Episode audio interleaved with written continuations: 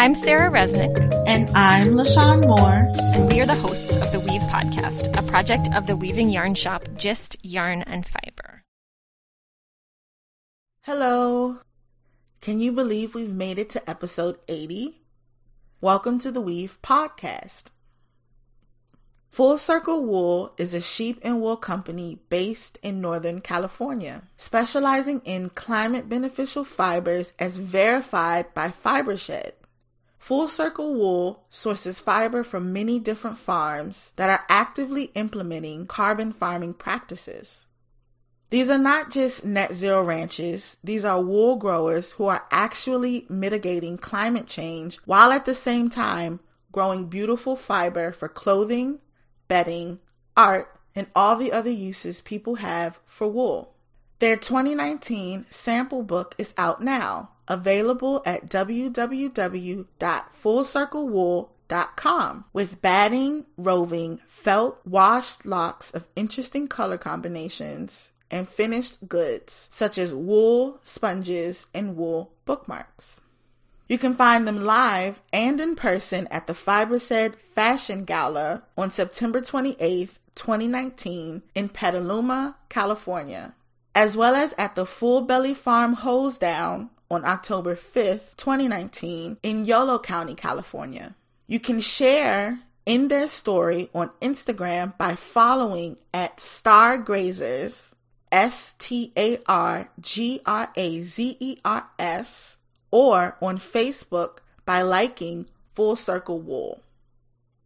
This week on the podcast, I'm speaking with Casey Newman, an environmental educator, natural dye cultivator, and co owner and operator of Cedar Dell Forest Farm, a forest farm that aims to maintain the health and integrity of natural fibers and ecosystems while sustainably raising animals and growing food on the non forested portion of the property.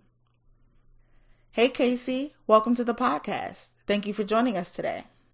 Hello, thank you. Can you start out by introducing yourself and telling us about your background and how you found your way into the world of textiles and farming?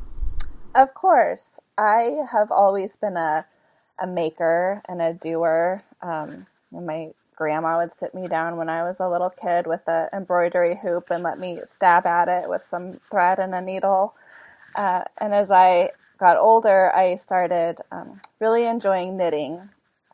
And through that, uh, became aware of this world of like naturally dyed fibers and just hand dyed yarn in general, which was really intriguing to me to like create your own colors and not only like make a garment, but be able to really control like everything about it, including the color of it.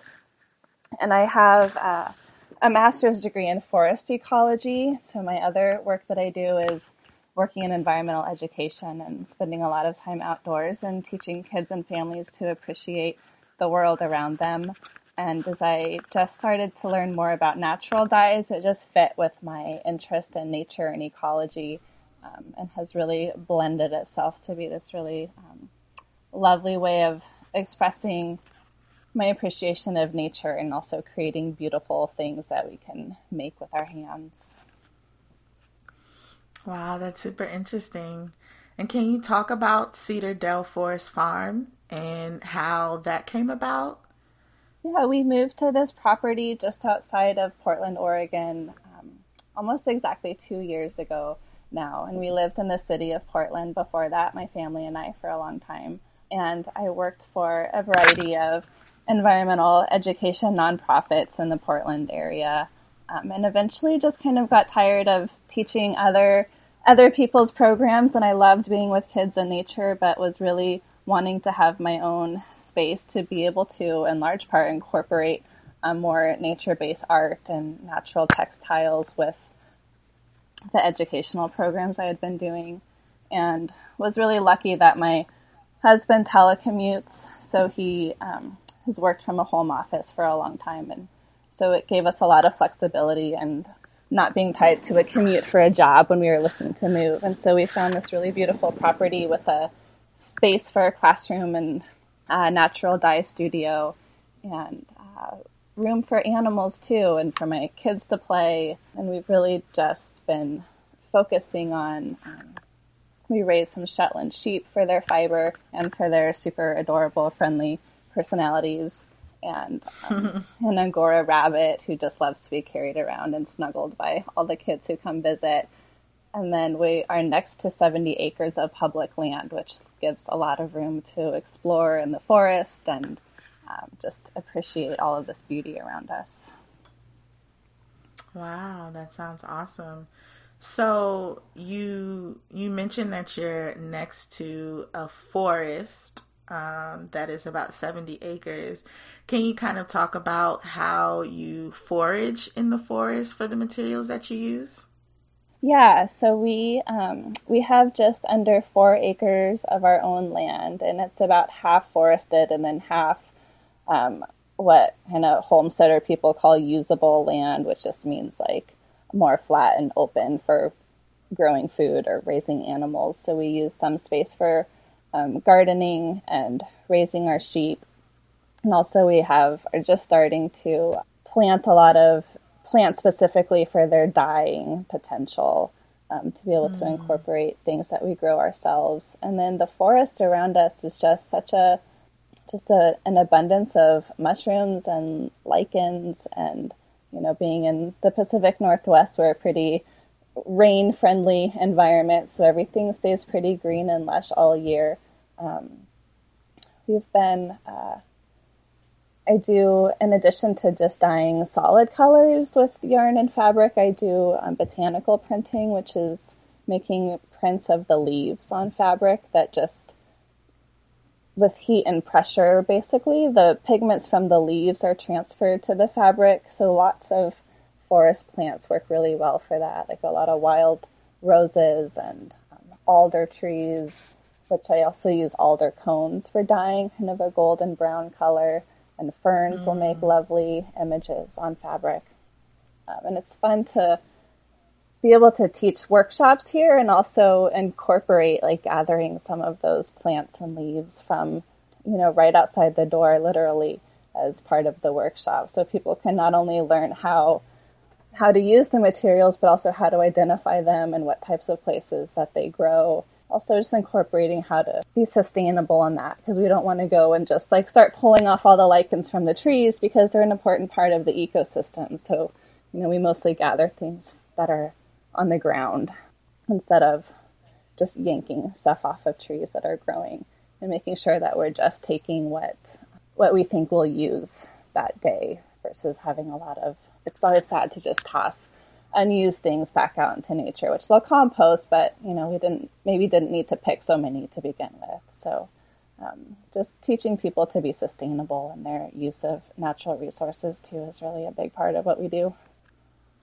Yeah, and I I read sort of um in your about section in sort of like your I guess you could say farm manifesto that um you're a forest farm and that you aim to maintain the health and integrity of the natural ecosystem while sustainably raising animals and growing food on the non-forested portion of, of the property. Can you kind of talk a little bit more about what it means to work with a forest ecosystem and what some of those challenges might be, if there are any? Yeah, we definitely have constraints here based on just the number of trees and the amount of shade that we have um, on our mm. property. Uh, you know, large scale farming is not really what my family and I are super interested in. Um, but even just growing food for our own purposes here is somewhat limited based on um, just sun that we have and trying to balance, you know, space for um, animals to graze and space for food to grow and um, other plants that we want to be growing for fabric dyeing. Uh, you know, and some folks come over and they'll say, well, if you clear these trees over here, if you expand this over there, then you get more space and more light. And um, we're just, we're not really interested in cutting down a bunch of trees so we can grow things. So, um, you know, we've been here two years and we've spent a lot of that two years really just getting to know the land and observing what's what happens through the seasonal changes, where the water is, where the sun, you know, shines in the winter. Um, so we we didn't want to make a lot of hasty decisions in the beginning about changing mm. the environment to fit our needs. We're more interested in kind of tucking our our interests into these little pockets of space that have you know that we can kind of carve out in the forest, uh, and also just you know we making sure that the trees and the land around us is healthy. We bought this property from you know an elderly couple who had lived here their whole lives and uh, mm. There was a lot of, um, you know, in their last years here, a lot of the, the landscape wasn't maintained well. So there's some invasive plants encroaching into the wild spaces that we're trying to um, to remove and uh, just doing our best to have a, a, healthy ecosystem around us so that we can have these wild plants that also provide so much for us just their you know beauty and importance to animals and just the the wild things that we can gather as well Interesting. And you mentioned a lot of uh, a lot of acreage in the public land. So I'm just kind mm. of curious. Does that also include like water or like a lake or anything like that? Um, there is a there are two creeks that are just um, kind of at the edge of our property and in the public space. One is a little bit of a hike to get to, but the other one is a lot closer to um, our house and is a space that I often take kids to explore and play in when I do um, summer camp programs and uh, programs for homeschoolers throughout the year. And so it's fun to have a little bit of water to go splash around and play in. Um, yeah, but it's um, there's not really any public access to the the 75 acres next to us, which makes it a really quiet and private space where there you know there aren't any established trails. So we're following deer trails and kind of making our own paths as we walk through it um, you know with some frequency. But it does feel like a pretty wild space which is kind of neat to have so close to a big metropolitan area. Mm. And what is your surrounding community like in Oregon? Are there other textile makers or collectives in the area that you work with? Um, a lot of artists in the Portland area and a lot of folks interested in kind of natural living and organic gardening. A lot of makers. The part of the metropolitan area that we're in, um, we're kind of on the far eastern side of the Portland metro area. And it tends to be a little, well, we're in a pretty rural spot, but in general, it tends to be a little more rural. Um, overall, uh, maybe a little lower income of an area. And there's just not the same number of resources, resources and access to um, arts and nature um, on this side of town as there are on, on the other. Um, so it's really been um, a really great experience to kind of drop this interesting spot in the middle of this community out here and start inviting people to come and um, share the space with us and explore the forest and see what we're doing and learn how to dye some fiber with natural things. Uh, and it's really, we've really been welcomed by the community. And, uh, you know, in the beginning, a lot of folks who were coming here were um, from closer, really in Portland people and folks we knew before we moved, or um, we're starting to see a shift to more more of the folks who come to workshops or send their kids to programs here are coming from the local community around us, which is really um, our goal is to get to know and to meet the people who, you know, are, are living near us and building a community here. Yeah, that's so cool. I, I did see that you all also have uh, youth programs and summer camps and things like that. So I can only imagine how busy it must be um, in summers out there. Yeah, it's a busy few weeks of our summer camp programs. Um, I used to run some really large summer camp programs in Portland, and um, you know, managing like 800 kids a summer and all of their parents and all the staff that requires was just got to be too much with having kids of my own who were in school and it was hard to, you know, not see them all summer long when they were out of school. And so mm. here just balancing the the the life and the family and the, the work being all in the same space is really challenging sometimes, but also really, uh, really lovely. And so we just do a handful of weeks of summer camp to not, you know, make ourselves too busy during the summer. And then uh, my kids join along with that, which has been really, uh, really fun. My I have an eight year old daughter and a twelve year old, and my uh, eight year old is just right in the mix of it, making new friends and doing all the activities. And my 12 year old is more of my uh, assistant teacher, which has been really fun to see her kind of blossom into that role of getting to share her home and her space with younger kids and, um, you know, the challenges and joys that come with that. yeah, and I also see that you have a lot of really beautiful um, silk eco printed scarves, and it looks like you also have some paper that you've also eco printed. Can you talk about how you source the materials that you use? How, how you source like the fabrics that you use, the paper that you use, um, and also the types of dyes that you use? Yeah, for sure. Um, I use mostly silk and wool fabrics in my work because they uh, just tend to take up natural dyes a lot easier than um, cotton fibers do. So mm. there are a lot of natural dyers who work with cotton, and I just choose to not do too much of it. Um, the silk and wool are just so beautiful, and it's really because I also teach. Um, it's really the easiest fabrics for people to first start because you see really great results without having to fuss with the fabric a lot to get it to to do what you want. Um, the wool I use, um, I buy from a woman who uh, sources it, and uh, it's wool from Australia, and she imports it, and it's really just a lovely fiber to work with. And silk, it's really hard to find silk anywhere from uh, other than China. Um, so it does come from there, and I buy it from uh, reputable companies who really work to um, bring in really quality products and um, so it's pretty pretty nice fabrics.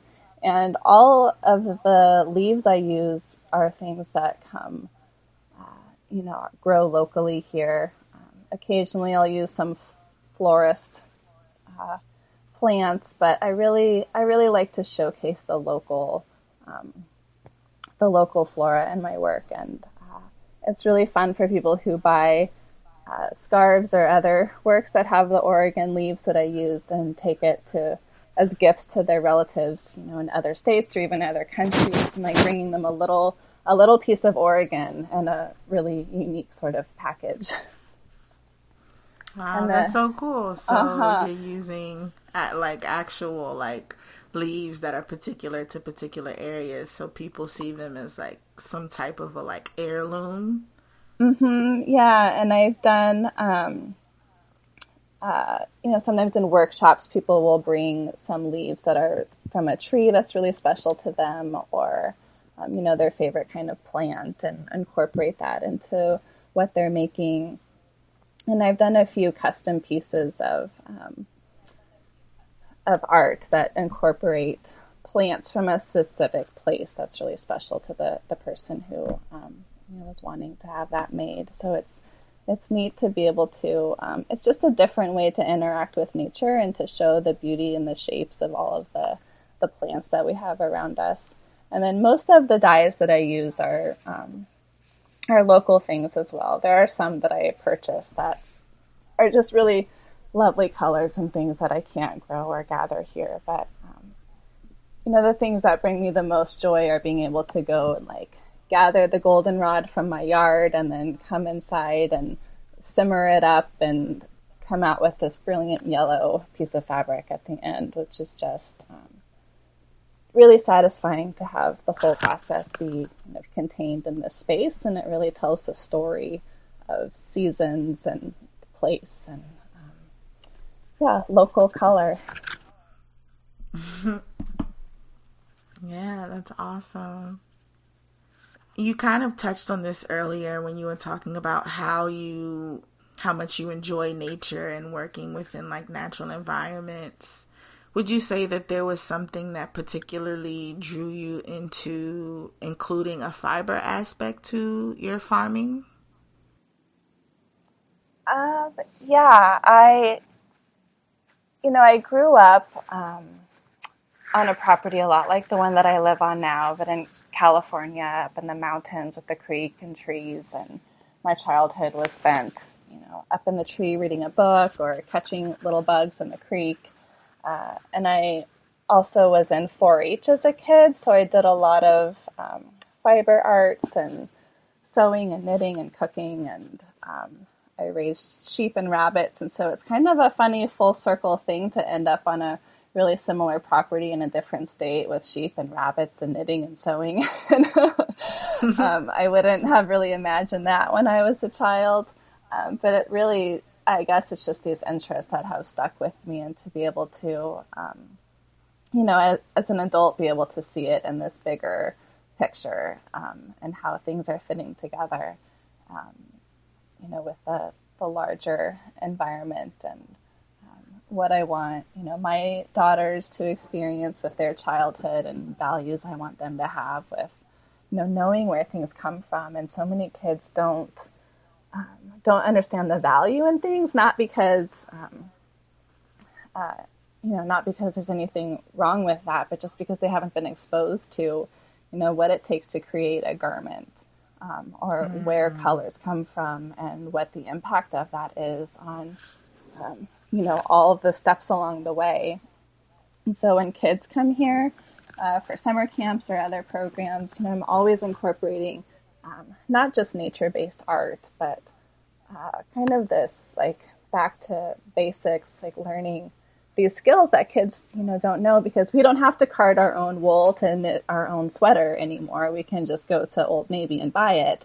Um, you know, mm-hmm. but as. I sit with a circle of kids and teach them to card the wool that came from our sheep, and you know, imagine if this is how you got socks to wear. Um, you know how mm-hmm. how would you treat those socks and what would you you know you probably wouldn't just go run outside bare you know just in your socks and you probably wouldn't throw them out when they got a hole if you were having to you know do all this work to get you know our clothes or to get this beautiful um, piece of art for the wall. Um, and so and not that I expect that these kids are going to go home and like never wear their socks outside, but just you know, um, but just it's like a, a neat thing for them to learn and just to have an awareness of you know someone didn't hand card all the the wool for this wool sweater you might wear, but factory or by hand, like it you know, it comes from this sheep that they can go pet. Like, how does it get to a sweater that's like cozy and comfortable and you know, purple perhaps. So just having kids think about that and providing a space where, um, you know, it's not like we only wear our own handmade, hand spun items, but, you know, in a pinch, like if we had to, we could do that. right. And um, it's good to have yeah, and just right. Um, it is, and uh, and it's fun to kind of work your brain in a, a different kind of way, and um, just the the pride that I see, not just in kids, but in adults who come to workshops and are dyeing some fabric for the first time. Like that excitement of seeing something change color is just, it's always pretty magical. And then you add the fact that you made this color with like some lichen that blew down from the tree outside, and it's just this extra element of just amazement at you know how things come to be. That's awesome. Are you working on any new projects or do you have any future prospects that you would like to share with our listeners? Uh, well, my personal project right now is I just harvested, I grew indigo plants for the first time this year. Um, oh, cool. And what type of indigo plants are they? Um, it's Japanese indigo, so Persicaria tinctoria.